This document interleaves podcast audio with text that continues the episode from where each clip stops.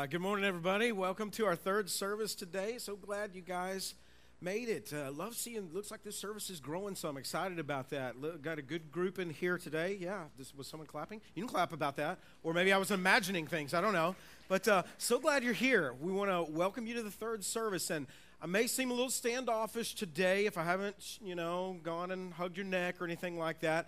I've been feeling a little sick the last couple of days, and so uh, I love you. I don't want to give you what I have. Now, if I have hugged your neck or, or have shaken your hand, that ought to tell you something, all right? That's all, all I'm saying this morning. But I'm just, just a little sickly today, and so, uh, but I'm really excited to be here with you. I didn't want to miss today and, and just really feel, feel like God has moved greatly in these first two services, and I know that He's going to today and is already today in this service as well. We're in the middle of a series that we started last week called Look in the Mirror. And we, we just started this week, and Pastor Randy talked this week, and we'll talk, just give you a little bit of a review here in a minute. But but just in light of the video that we just watched, I love that video. I love, I love hearing from, from people and those especially who are maybe have gone through some seasons in life and have a lot more life experience, and them just honestly sharing if they had some things that they could do all over again. There's a lot of wisdom in listening in what they have to say. And we're, today we're going to be talking about looking in the rear view mirror. We're going to be looking in this rear view mirror. And, and let me say that there's a lot of wisdom in learning from things that have happened in our past. There's a lot of wisdom in that, and we encourage that, and we know that God can use that in our lives. But just as I've watched this video this week several times over, there's a lot more wisdom in learning from the mistakes and the regrets that other people share openly about, right? And that you don't make those same kinds of mistakes. And so I really hope that you'll have listened and taken to heart some of these things. If you had a chance to do some things different or some things that you might could do over, what would some of those things do? Now, or, or what would those some of those some of those things be? Now, as we look in the rearview mirror, what some of us can have a tendency to do is that's all we do is focus on the rearview mirror. Back whenever I was a teenager, the second vehicle I had was a little 1981 Honda Accord. This is what that car looked like right there. That was also affectionately known as the Smurf Mobile. All right, that's what we knew. That was what it was known at at Boswell. And as I was driving, as big guy driving that little car around, I first had a 79 Chevy Silverado that was black, short, wide bed. That was the first thing I bought and I realized every time I stepped on the gas that the gas just went like this. And so I got something that was a little, a little more gas economical at that time, and and, uh, and so I love this little car, but this car had all kinds of little things that were wrong with it. It was an older car. Whenever I got it, had a lot of miles on it. Uh, it was still functional, though. I could still move forward. I could still get where I needed to go. But one of the things that happened all of the time in this car is I'd be driving around town, and if I would hit a pothole or a dip, or especially when it was cold, when I would hit one of those things, the rear view mirror would fall off while I was driving. Okay, and it would fall, it would fall into the floorboard. I couldn't do anything, I couldn't fix it while I was still driving. And so uh, there was a time and a period where I would have to drive around town with no rear view mirror. And it is possible. It's possible to be able to move forward, to keep moving forward, and to get where you need to go without having a rear view mirror. You know, but but here is the thing: a rear view mirror is something that is is there to help you in moving forward. It's there for you to be able to, to take a look at where you've come from. It gives you reference points for safely moving forward. It's there in case you see those little red lights that sometimes are reminders for us to slow down. I've just heard some of you share that. I wouldn't know anything about that, but some of you share. It, it just kind of helps us know where we've, we've come from. It's not necessary to move forward with, but they're helpful. They're helpful in, in us being able to, to, to move and, and go in the direction that we need to go in. And as a side note, since we're kind of talking about things that maybe we regret a little bit or things that we did, um, whenever I went off to college, I drove that car to college, Howard Payne. This was before I met Hope, and whenever I had this car, and then I met Hope there, and I met Linda, and Linda is Hope's identical twin sister, and we met there, and I started dating Hope at that time, and, and, and I did not know, and it got pretty serious. I didn't know for sure that I was going to marry this girl, but here's a big mistake that I made. I sold this car to her dad, who became my future father in law. If I had to do it over again, that's something I would not have done because that wasn't exactly a great way to get our relationship started off because everything that could have went wrong went wrong with that car. And I even remember driving with him somewhere and he's just always kind of grumbling under his breath about this car, never let me live it down. And uh, we were driving somewhere and he hit a pothole and the rearview mirror fell off. And I said, Is that just started doing that? Man, that is weird. I can't believe that that has happened. And uh, this morning, I want to talk to you just, just about, about some lessons in looking in the rear view mirror. This week, we're going to look at moving beyond. And, and please hear me this morning that I'm not saying that you have to just get over some of the things that you've experienced in the past. This isn't a get over it kind of message. This is a message where you're looking in the rear view mirror at some of the things that are in your past. And what God wants us to do is He wants us to, to take those things and to learn from those things. To take those things and allow God to process those in our life. And even some of the most difficult things that we've experienced in our past, because God is who He is and God is infinite and God is all knowing, God can take some of those things. And the scripture says, it doesn't say that all things are good, but it says that God can work for the good in all things for those who love Him, who are called according to His purpose. What I've discovered is this is that whenever I come to a place of knowing Christ as my Savior, it doesn't automatically mean that my memory is completely erased about all the things that have happened in my past. God doesn't pull a men in black thing where he just erases your memory and you don't recall anything.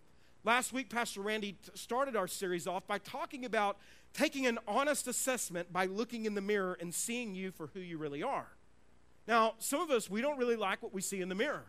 We don't like that. Some of you, maybe you avoid the mirror because you just don't want to face the reality of what you may see. Um, I've noticed that there are others that you have a tendency to gawk in the mirror uh, at all times where there is a mirror, okay? And you get that opportunity. But there are some that we, we just don't want to face the reality of what we may see in the mirror. And last week, Pastor Randy talked about your new identity that you have in Christ Jesus.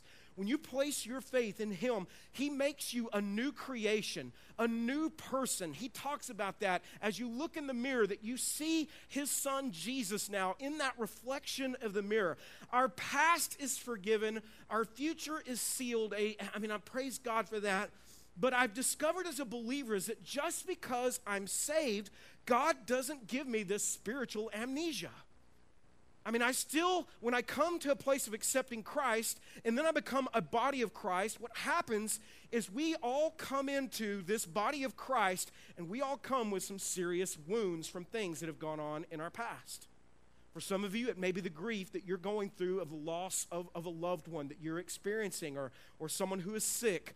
For some of you, it could be the grief that you've experienced as, as you look back and maybe you've lost a job or, or you're, and you're grieving that. Or for some of you, it could be that you, you just made a really bad uh, mistake and, and you sinned against God in a big way or sinned against some other people and, and you're having a hard time getting past that. And, and listen, God does absolutely forgive our past, past, but He doesn't erase it from our minds.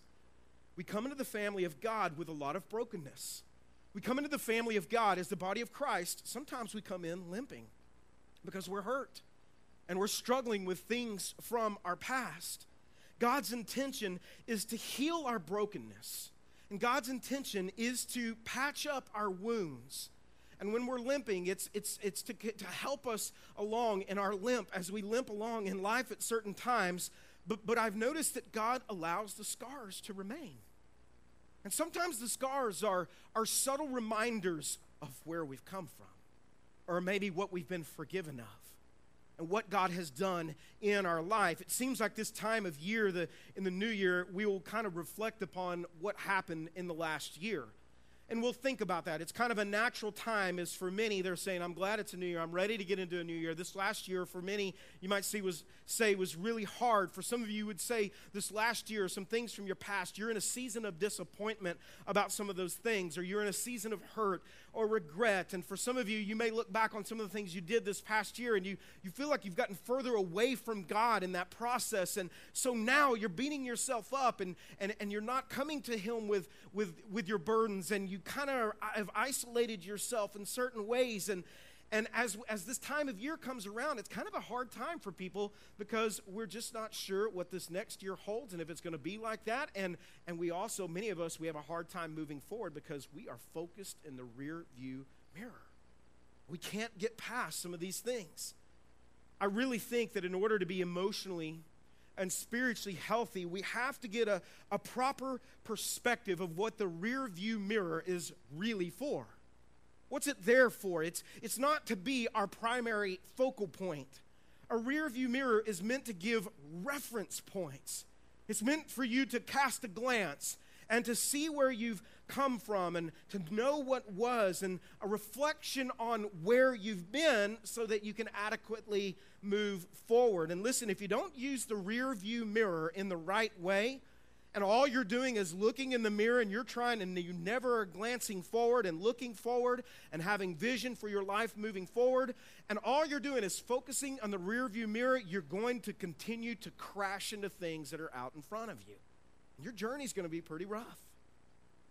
So the rear view mirror we're not saying just rip it off and, and not ever and den- live in denial about some of the things. We're saying take an honest look and assessment and use that mirror in the proper way what we know is that life is really, really tough sometimes. And it hits us with all kinds of unexpected things. And Jesus has told us in this life, you will have trouble. He has said that, and it's filled with all kinds of tough experiences. And as a pastor, I've talked to so many different folks within our own congregation, and and, and people share their story with me and they share kind of what they've, they've come through. I had a couple that is an older couple that has some older kids now and they've grown up and, and their kids are living a rebellious kind of lifestyle. And they, as parents, are living with some serious regrets. And they're looking back and they're so focused on that, they're having a hard time moving forward. And, they, and I can just hear the pain as they've shared their story with me. And I hurt along with them as they share the things that have happened. And, and, and, and listen, if, if we don't use that rear view mirror in the proper way, we're going to keep crashing. We're going to keep crashing. So they shared with me some of the horrible things or bad decisions that their kids had made, and they're having a hard time moving forward. There was another man that I talked to who he said a couple of years ago, I started a business, and when I started my business, man, it started out great, and, and we were really being blessed, and things were going well. But this last year, I took a risk in a certain area, and, and now I'm paying for it. It didn't work out, and now we're barely just getting by, and I made a really stupid mistake. And he's having a hard time moving forward. He's been looking at that. His something, someone who shared that with me. I, have heard from several different folks who said, I, I can't believe that, that I'm in, I've ended up in a place where my family is kind of falling apart. And, and now I find myself as a single parent, and, and, and for, in some ways, you might even identify yourself with what has happened in the past whether it's a failed marriage or a failed relationship or, or maybe a loss of job, and you identify yourself as, as an unemployed person, and we, we identify ourselves and we give ourselves this identity of what has happened in the past. And there are some of you that are, that are going through some things, some pretty rough things in your life, and we carry a lot of pain and we carry a lot of regrets and a lot of guilt. There are some of you that maybe you made a really poor decision this last year spiritually and you move further away from God. And again, you're living with uh, this guilt. And today, what we want to do is we're not saying just get over it.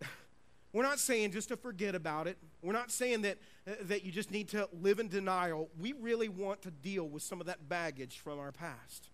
We want to look at it and allow God to use it in a way to make us more and more like His Son, Jesus, and, and not just live in this sense of denial. I want to look at a story today that I know will be a hard story for some of you, especially in, light of some of the past experiences that you've had.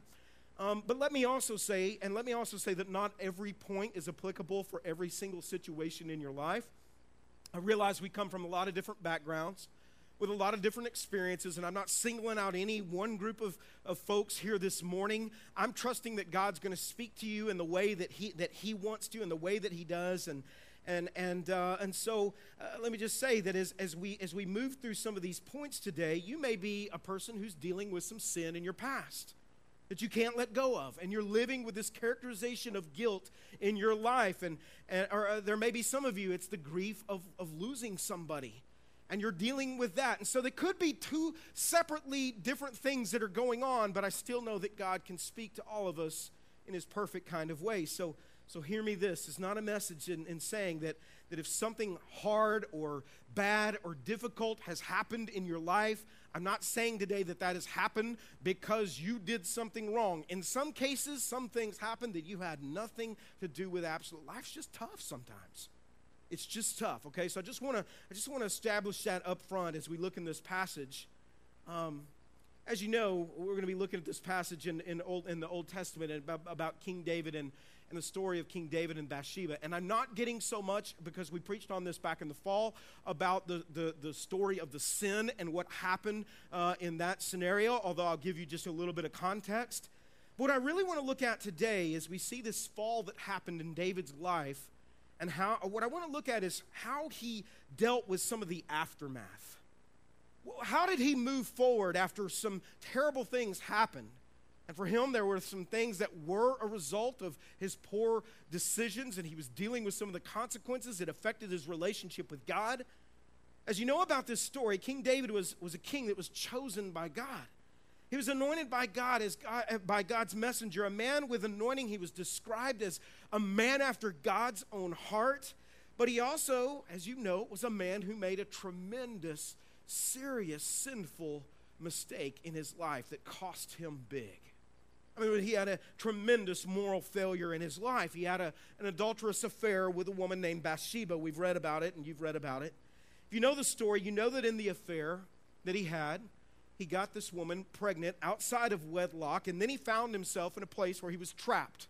And now he was ashamed and embarrassed and trying to figure out how he was going to scheme a way to make this, to be able to live in denial about this and not own what he had done. And, and so he starts scheming, and you know that he ends up trying to manipulate her husband, Bathsheba's husband, Uriah, into being with his wife, and he won't do this. He's a man of honor. He's one of David's loyal servants out fighting a battle for David, and David does this to him. Just a horrible, sinful thing, evil thing that happened here. And ultimately, you know the story that he has Uriah murdered. Uh, or, put, or, ultimately signs his death warrant by putting him on the front lines and knew that, that Uriah would not make it through this through David, through his greed and his lust and his abuse of power, he really went from being a man after God's own heart to being a homewrecker. I don't know if you've ever really thought about David in that way, but he wrecked this family. He destroyed, and he was carrying, I, I know he was carrying some enormous guilt because we see that come out whenever we read Psalm 51. And there was a godly sorrow after he tried to go through all this hiding and then he was called out by God he disgraced his good name, he disgraced his reputation, his integrity, he disgraced Bathsheba. And God confronts him through the prophet Nathan, and David repents. He faces his sin. He has a godly sorrow. But I want you to know, David had some hard lessons to learn from this thing that happened in his past. This is rough. As the story goes, Bathsheba, she gives birth to a, a baby boy. Those, as you know the story, you know that this child got very sick as an infant, and David's heart was broken for his sick little boy. And, and, he, and, and in this time where his son is sick, he falls flat on his face before God and he just seeks God and he's praying. And the Bible says that he didn't eat anything for seven days as this was going on. And he's fasting and he's praying earnestly through prayer before God. And I know he must have just dealing, been dealing with enormous guilt of everything that, he, that was going on. And the scripture tells us that tragically on the seventh day, he received the terrible news that this little boy had passed away. David was carrying this guilt and he was overwhelmed by uh, what he had done and how it had affected innocent people around him. And, and, but I want you to know that, that God was still working in David's life. And even though this is a, a horrific thing that he did and that he went through, God still loved David. He never stopped loving David. I don't know, that would probably speak to some of you this morning as you look back on some of the things that maybe you've done in the past, maybe you did last night, maybe you did last week, last year, I don't know, or in the last decade, and you've just had a hard time ever coming close to God because you just can feel like God could never forgive you. And you still may have to face some of the consequences of your sin, but I just want you to know I love the passage that, that Jason read today. It says, Blessed is the man whose transgressions and sins are, what did he say? Forgiven. They're forgiven. We're blessed. That's us. That's who he's talking about. And as David was at this place in the midst of all of his sorrow and all of his grief over his sin, he had a choice to make, and he found himself at a crossroads, and that's the same crossroads where many of you are at, maybe even today. And the crossroad is this the crossroad is are you going to keep moving forward? It's really a choice that we all have to make as we go through something tough or something difficult in our life, whether it's something that we caused ourselves or for many of you, maybe you're just the, you find yourself as the recipient of some really unfortunate circumstances. David's choice, we'll see, and his choice is he could have let this pain take him out and keep him down, and, and he could have just stayed away from God and been paralyzed in the past, or he was going to let God use this, this terrible thing to soften his heart and bring him closer to God than he'd ever been. I want to look in 2 Samuel chapter 12 this morning. If you have your Bibles, you can look there with me, starting in verse 20 here in just a minute. I, I, I want to tell you there's some lessons that we learn from the rearview mirror. If you're taking notes, I just want to give you a couple things this morning, some things for you to write down. The first thing that we have to learn in lessons in looking back or looking in the rearview mirror is we have to come to this place of accepting what cannot be changed.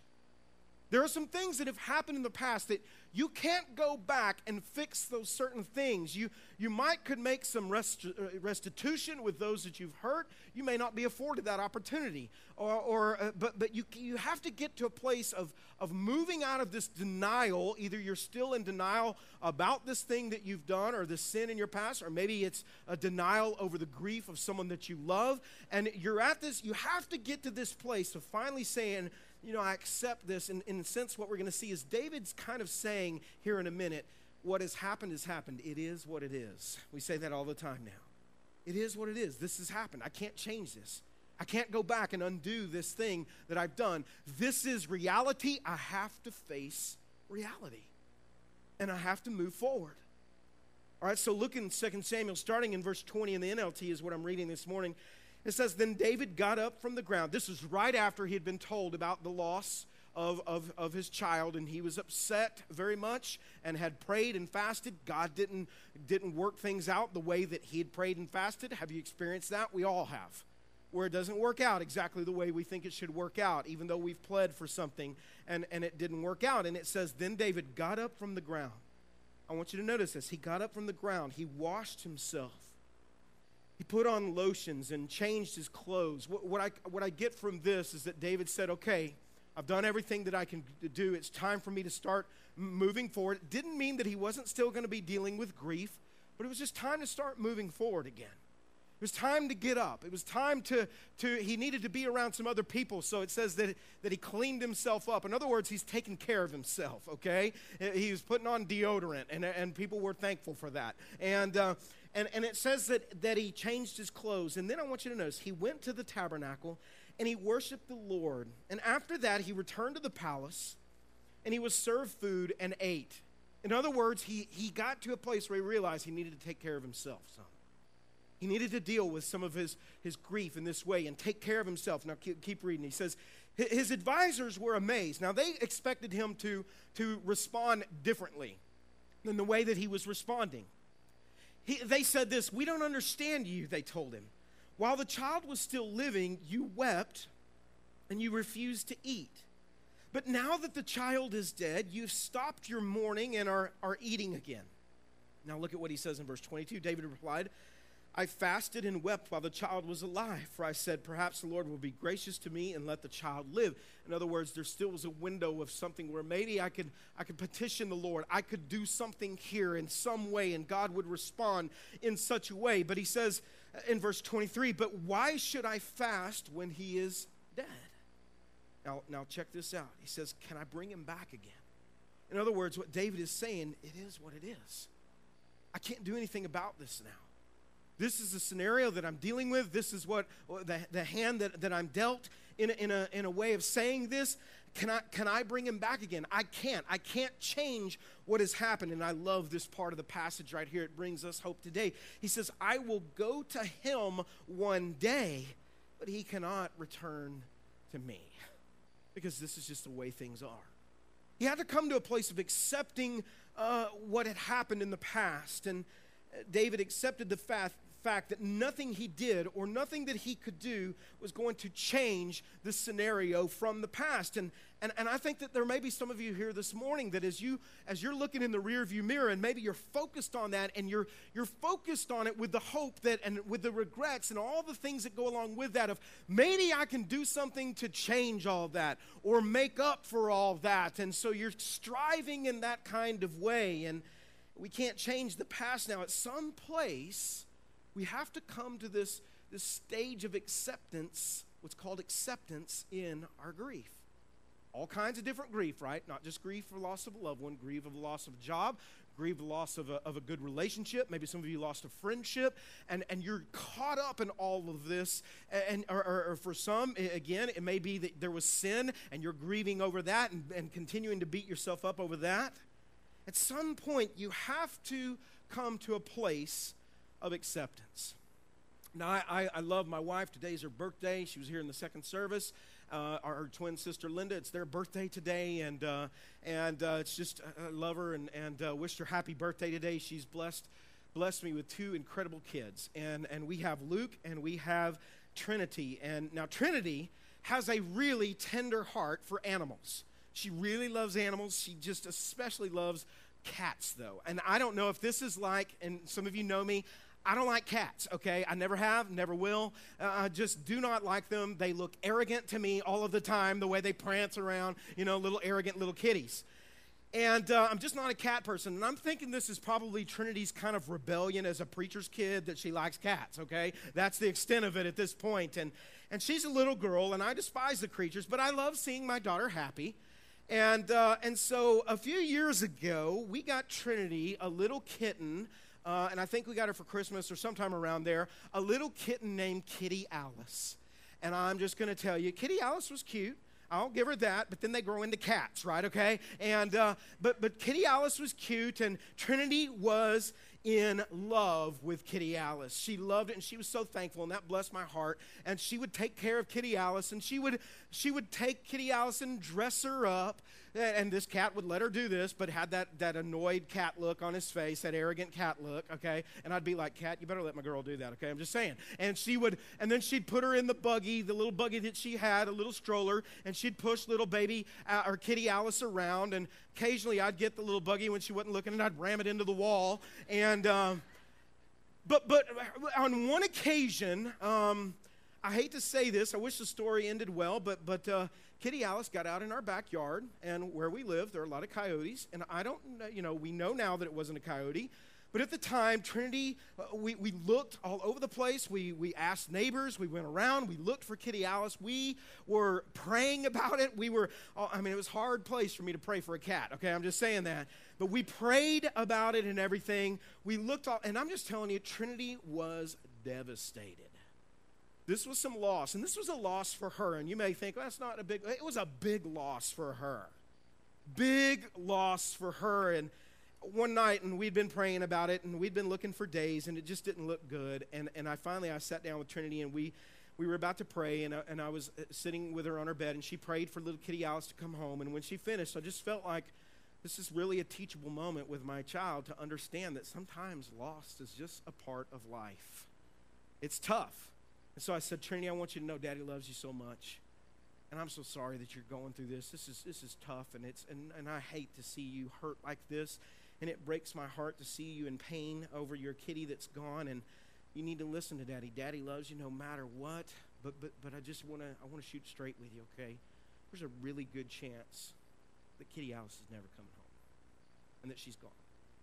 And I just need to tell you that and, and her big, beautiful hazel eyes teared up. Her chin quivered and her lip pouched out, and I was heartbroken. And we cried. I cried for her, not the cat, okay? And we cried together, and I just was brokenhearted for her because my child was experiencing loss. And it's hard for anybody to experience loss. It's a rough world. Bad things happen, and after months of grieving for Kitty Alice, and she did. She was upset, and all the time would just just continue to hold on to this hope that she would come back. And I just said, I, I, you just have to accept this, Trin. she's probably not coming back. You have to accept this. And and one day, Trinity and I, we were, we were going somewhere in my truck, and uh, I, I, like to listen to some George Strait. I'm just saying, okay? And uh, do I have any George Strait people here today? All right, and I was listening to it, and, and, and drives my son nuts, but I still listen to it, and Trinity likes it too, and Trinity's learned some of these songs. And so Trinity knew the words to some of these songs, and I'm driving down the road, no kidding, and I hear her she's taken one of these George Strait songs and has changed the words to apply to her cat that has run off. And I nearly wrecked as I listened to her sing this George Strait song, Gotten Good at Goodbyes. This is what she did, and I kid you not, this is, was written for Kitty Alice. These are the exact words that, uh, that Trinity sang in the back of my truck, and here's how it goes. I'm going to try to do my best. She sang this. She said, That's why I'm sitting in the backyard, staring at the deck Wondering if she'll come back. I say, what the heck? I promise she said that. After she meowed, when she looked back, there were no tears in her eyes. That's got me worried, thinking maybe my kitty's gotten good at goodbyes. This is what she sang. That is the best country song I have ever heard. I was like, that was, that was awesome. I really nearly wrecked. I was laughing so hard, and she thought it was funny too. She has a good sense of humor, and uh, you know. But uh, now, now on another note, about a year, year and a half later, Hope and Trinity were walking down the street together, and they saw that cheating kitty in the house, in the window of, of one of our neighbors. And Trinity was like, There's Kitty Alice right there. And Trinity wrote a song that's Your Cheating Heart that kind of goes like this. She really didn't, but uh, it's a good thing I didn't listen to that because I believe she could do magic with that song, okay, in that scenario. But in all seriousness, okay, and, and Trinity dealt with loss, and, and, and, and we all deal with loss. We all deal with some grief grief over past sins, grief over past losses. There are all kinds, and, and some of us, we are just paralyzed moving forward. We're not moving forward right now. We're focused in the rear view mirror. We're trying to live in the past and we're living with all of this regret and, and all of this, these, this wounds. And again, you're going to keep carrying wounds and God's going to turn those wounds into, into scars at some point as they heal up and they're just memories for us to look back and see how God has healed us. But, but, but at some point, and, and I, I don't say this harshly, I say this with a lot of tenderness in my heart for you at some point, you're going to have to stop living in denial about something that has happened, that, that, and I don't know what that is for you, and you're going to have to accept what has happened and that it cannot be changed. And you come to a place of acceptance and saying, This is what this is, and, and I can't fix this, I can't go back and change it all I can do is take this and learn from this as I move forward and, and learn from this as I glance in the rearview mirror. At some point, you have to, you have to, to come to a place of acceptance. What I really love about this scripture today is I love and I believe what brought David to this place of moving through his grief.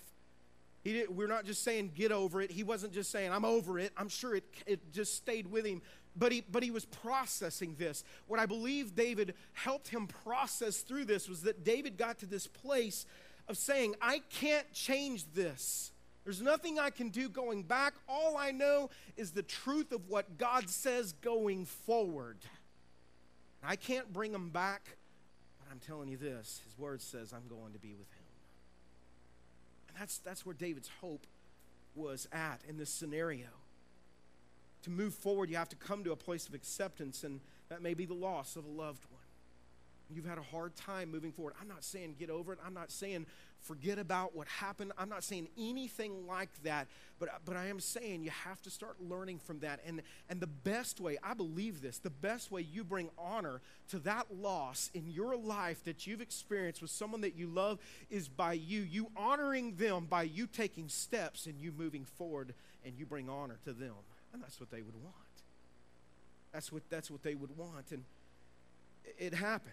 You know, for some of you who, who it's something sinful or wrong that you did in your life, listen, you have to come to a place of, of accepting the truth and the hope that we have in Christ, just as Pastor Randy preached last week, that when you're in Christ, you now have his identity.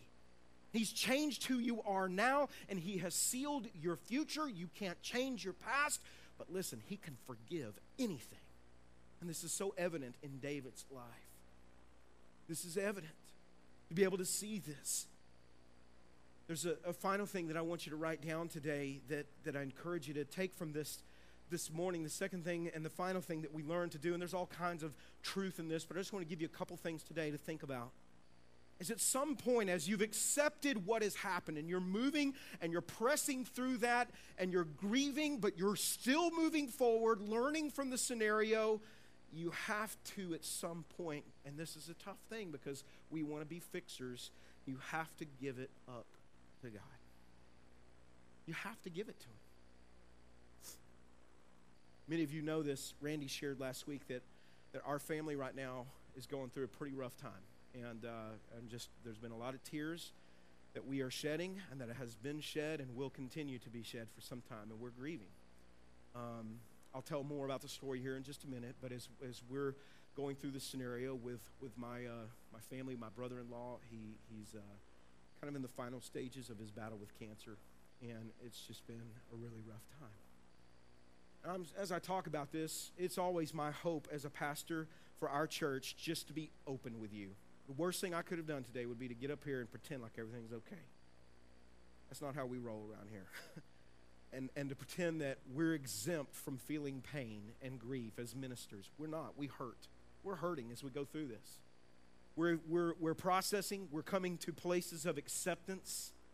We're, we're, we're dealing with that right now, and we're, we're kind of moving through that. And this week, um, I was really just heartbroken, and, and um, I like to fix things. I'm not a fixer of, of uh, physical things, as many of you know. I break those kinds of things.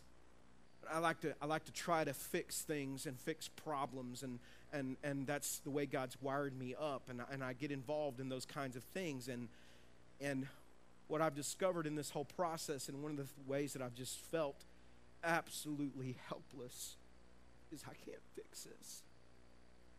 And it just hurts so much. And I don't apologize for weeping before you today because I just want you to know that that it's okay to cry and to weep. And it's okay to do that for those that we love. Jesus did it, and I couldn't follow a better leader than him.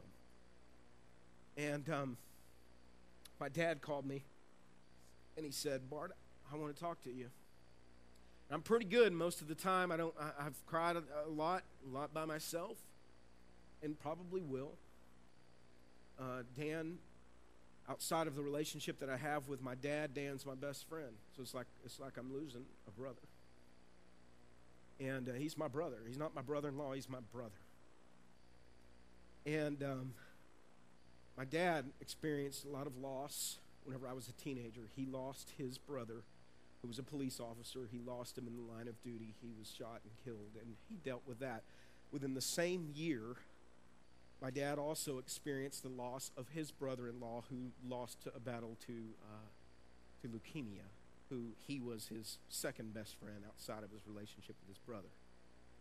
And he said, Son, I just, I just want you to know, I know you're the preacher. I know you know the word. I know that you, you know this, but I just feel like I need to tell you from my experience. And this is going to sound really, really small, but I believe that this is where you're at, is this crossroad in this you have to give this up to God.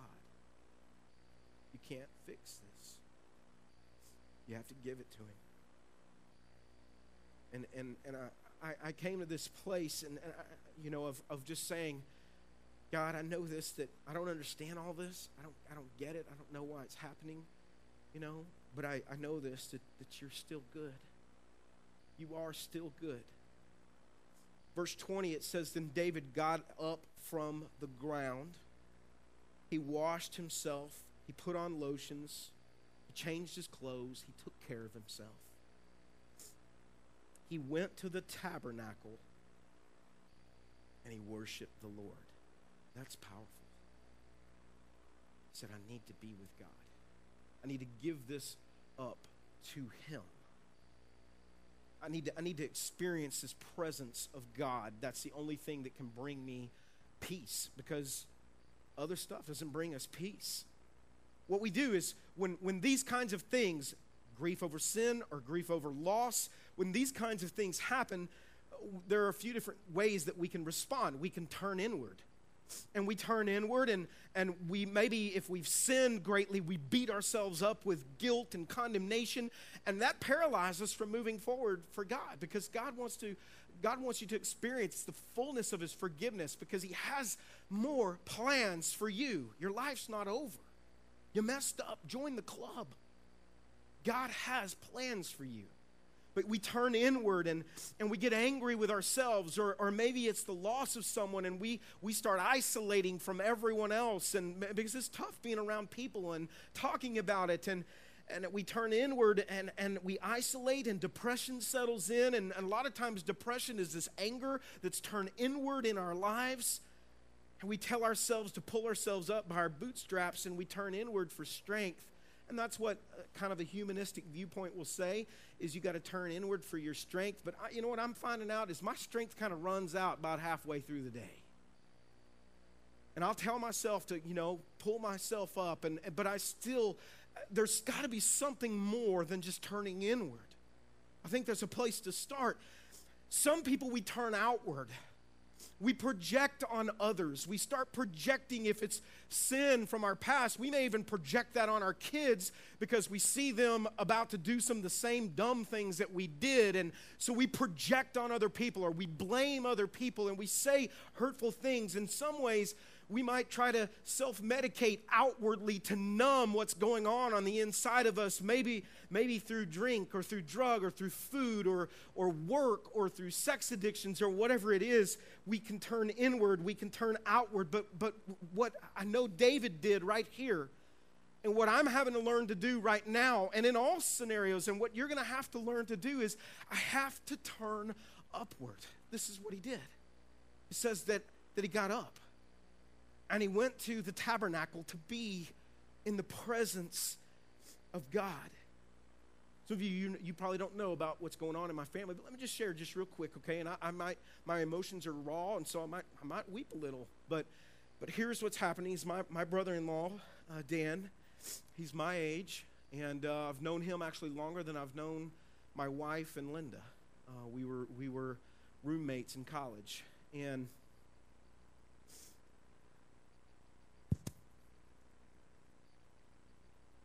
uh, about a year, not quite a year and a half ago. He just had something that showed up on his jawbone that he uh, thought was just kind of a mole or a pimple or something like that. Uh, to make, not to go too in depth in the story, comes out, it finds out it's melanoma. He has been through a battle in the last 14 months like you wouldn't believe. And it has been one of the fastest, uh, most aggressive diseases. I, I can't even, I mean, it's just amazing what has happened in the time. This last year, we look back on it, it feels like a dream. It doesn't even feel real. It's kind of like you're like, this kind of stuff happens to other people, not us, you know? So he's been through four, three or four surgeries, major surgeries. It's metastasized to his brain. He's been through gamma knife surgery. He's been through radiation, uh, all kinds of treatments, interferon couple of weeks ago, and he just had a, a surgery to remove one of the three tumors. Um, they discovered during that surgery that the other two were still growing even after everything that they'd done to try to stop them, they had stopped. It's just a relentless disease. It's just the way it is. And um, he developed some blood clots in his legs. They went into his lungs, and that's what's going on right now. Is, is that's a that's a dire scenario and uh, and he knows that, and they can't give him blood thinners because of the surgery. It's just so he came home on hospice care about not quite two weeks ago, about a week and a half ago, and I'm just going to say from a physical standpoint, it does not look good. I mean, uh, remember you have to accept reality at some point. This is what's going on. We've been praying You've been praying. You've been amazing. We've prayed. We had a day of prayer yesterday. Sometimes he's, uh, you know, doesn't work out. God has other things that, are, and I don't understand it. If I was telling you I understood it today, I'd be lying to you. I don't get it. Some there's just some things that just do not make sense. But he's home right now with loved ones all around him. He was over in Dallas and at Baylor, Dallas, and it was really hard for, for a lot of people to get in and see him and love on him. And and let me just say that you guys have been phenomenal. His life group has been phenomenal, and just all of you have loved on Linda and, and Dan and Savannah and Sam and Isaac and Nate. The way you've loved on him, the way you've loved on our family as we try to support them as they go through this. I'm just thankful for a church family. You don't have a church family, I'm not trying to get you to come to ours, although I think it's a pretty good one or I wouldn't be up here. But it's just all the more reason to have people around you and to do life together. We need each other. We've needed you. And I'm so thankful for that. But listen, what we're learning through all of this is that this we're at a crossroad or a crisis of belief. This is this is where our Christianity is really being put to the test regarding what we choose to believe about God. And that's where some of you are. And our belief, after some struggle, our belief is that God is good no matter what happens. He's still good. Whether Dan is healed physically or not, God is good in all things. And God knows more than we know, and God has a higher plan and I don't understand, but this is where the faith really has to kick in. And this is where we have to depend and give it up to God and trust on His peace that the scripture says He brings us a peace that passes all understanding. Other people don't get how you can be at peace in a scenario like this, they don't understand it. And I'm telling you that Dan and Linda are at peace. And there's still a lot of laughter in their home because they both have a sense of humor. And the way that you have a sense of humor in the midst of all this is you are at peace. You're at peace. And he knows the Lord and he loves the Lord and is close with God and has he's been a minister and still is a minister as far as I'm concerned. And and this is also just another example of of uh, how these bad things that happen are not selective towards certain folks. It happens to all kinds of people. Ministers are not exempt from rough things. Dan and I had a lot of have had a lot of opportunities to sit and to talk, and I'm trying to spend as much time with him and with them. Just and, and I know Randy shared this last week. I feel more of a responsibility right now to be brother to them than pastor to everyone else. And there's a time and seasons for everything. And and and so I've been with him a, a lot, and we've been able to talk and I've been able to, and, and I'm so thankful for this, to be able to look into his eyes as I sit with him, and he's still very with it, and be able to say, Man, I just want you to know I love you so much. You have made such a big difference in my life. Not everyone gets that chance to do that, and we recognize that. And when we say I love you, you know, we men, we don't typically like to do that much, so we have to throw a man on the end of it or a bro or, you know, or or dude, so you know it takes some of the gayness out of it. If we're feeling that way, okay. I'm sorry I said it like that, but but that's what we do. You know, we do that. But I've just been able to say, I just, I just, you know, and so what you might take from that is, don't wait till those times to to tell people around you that you love them. Don't wait. I'm thankful we have this chance now. We may not have had that. Um, don't wait. Tell them today. Let them know today. You may not get that opportunity. But as I've sat with him, we've talked about heaven. We've talked about him being with Jesus. We've gotten to talk about all these things. And I said, as we talked about all of his wishes that he once carried forward, I said, Dan, I just have to know, man, are you getting excited about going home? And he said, I am. He said, I'm ready. I said, I'm jealous. I'm ready to go with you. You know, I, I, but what we know is that this isn't the end. The Bible says, Paul says that nothing can separate us from the love of God that is in Christ Jesus, not even death. Where, oh, death, is your victory? Where is your sting? So we're laughing a lot. His sense of humor's there. He's saying, he's saying things. He said, Bart, I want you to promise me this that you will keep preaching and keep preaching that our faith in God is not circumstantial. Keep preaching it, man. I was starting to get sick yesterday, and he knew what I was preaching today, and I told him what I was going to say today, and he said, he sent me a text last night. He said, man, I'm praying you get well because I, I want you to preach this today. I want people to hear our faith in God is not circumstantial. Our faith is in who God is, His promises, what He says. That's what our faith. It's not our circumstances. And then he shared this scripture with me as he was kind of giving me a message. In Hebrews 11, it says, Now faith is the assurance of things hoped for. And, and, and what does it say? Read it with me. It says, What? And the conviction of things not seen. In other words, you don't always see what God is doing, and sometimes it doesn't seem like God is good because circumstances are difficult. But, but what he's saying here, and what Dan was saying to me, is that it's the conviction of things not seen. God is still good.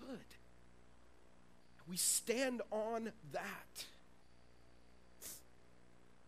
His sense of humor is really making me laugh a lot, and that's what we've done most of our life. We've laughed a lot, and it's still going on.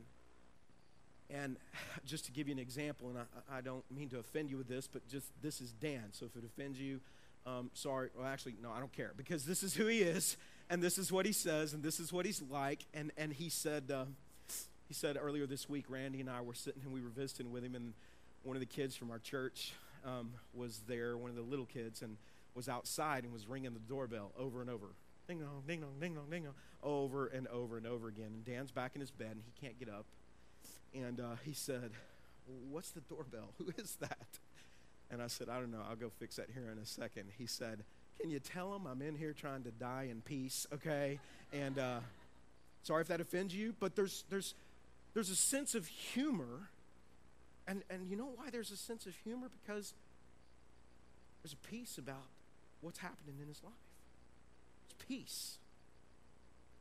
I had another story that I was going to share with you today, but we're out of time. But what I just feel led to do is just to pray with you today. And I want you to know that the same peace that Dan and I want you to know, Linda has it too. She is at peace, and, and we will cry and, and we will continue in that grieving process, but there is a peace that God makes possible through Jesus Christ. And you can have that same kind of peace. There's a forgiveness that you have that He makes possible if you've sinned and you can't get past that. There's a forgiveness that He offers through His grace. I just want us to pray together today.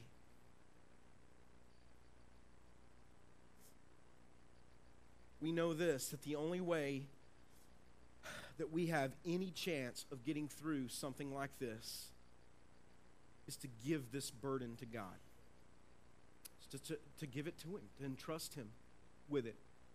Some of you, you're very heavy burdened by something that's happened in your past. I don't know what that is today. God knows. God brought you here today because He wants to speak to you. If it's sin, He wants to. He wants you to experience His forgiveness. If it's desperation, He wants you to experience His hope. If it's chaos, and, and, and He wants you to experience His peace, He makes that available to you so that you can be at the same kind of peace. And I'm watching my brother, my brother in law Dan, and his wife Linda, and their children. I'm watching them as a testimony to the glory of God.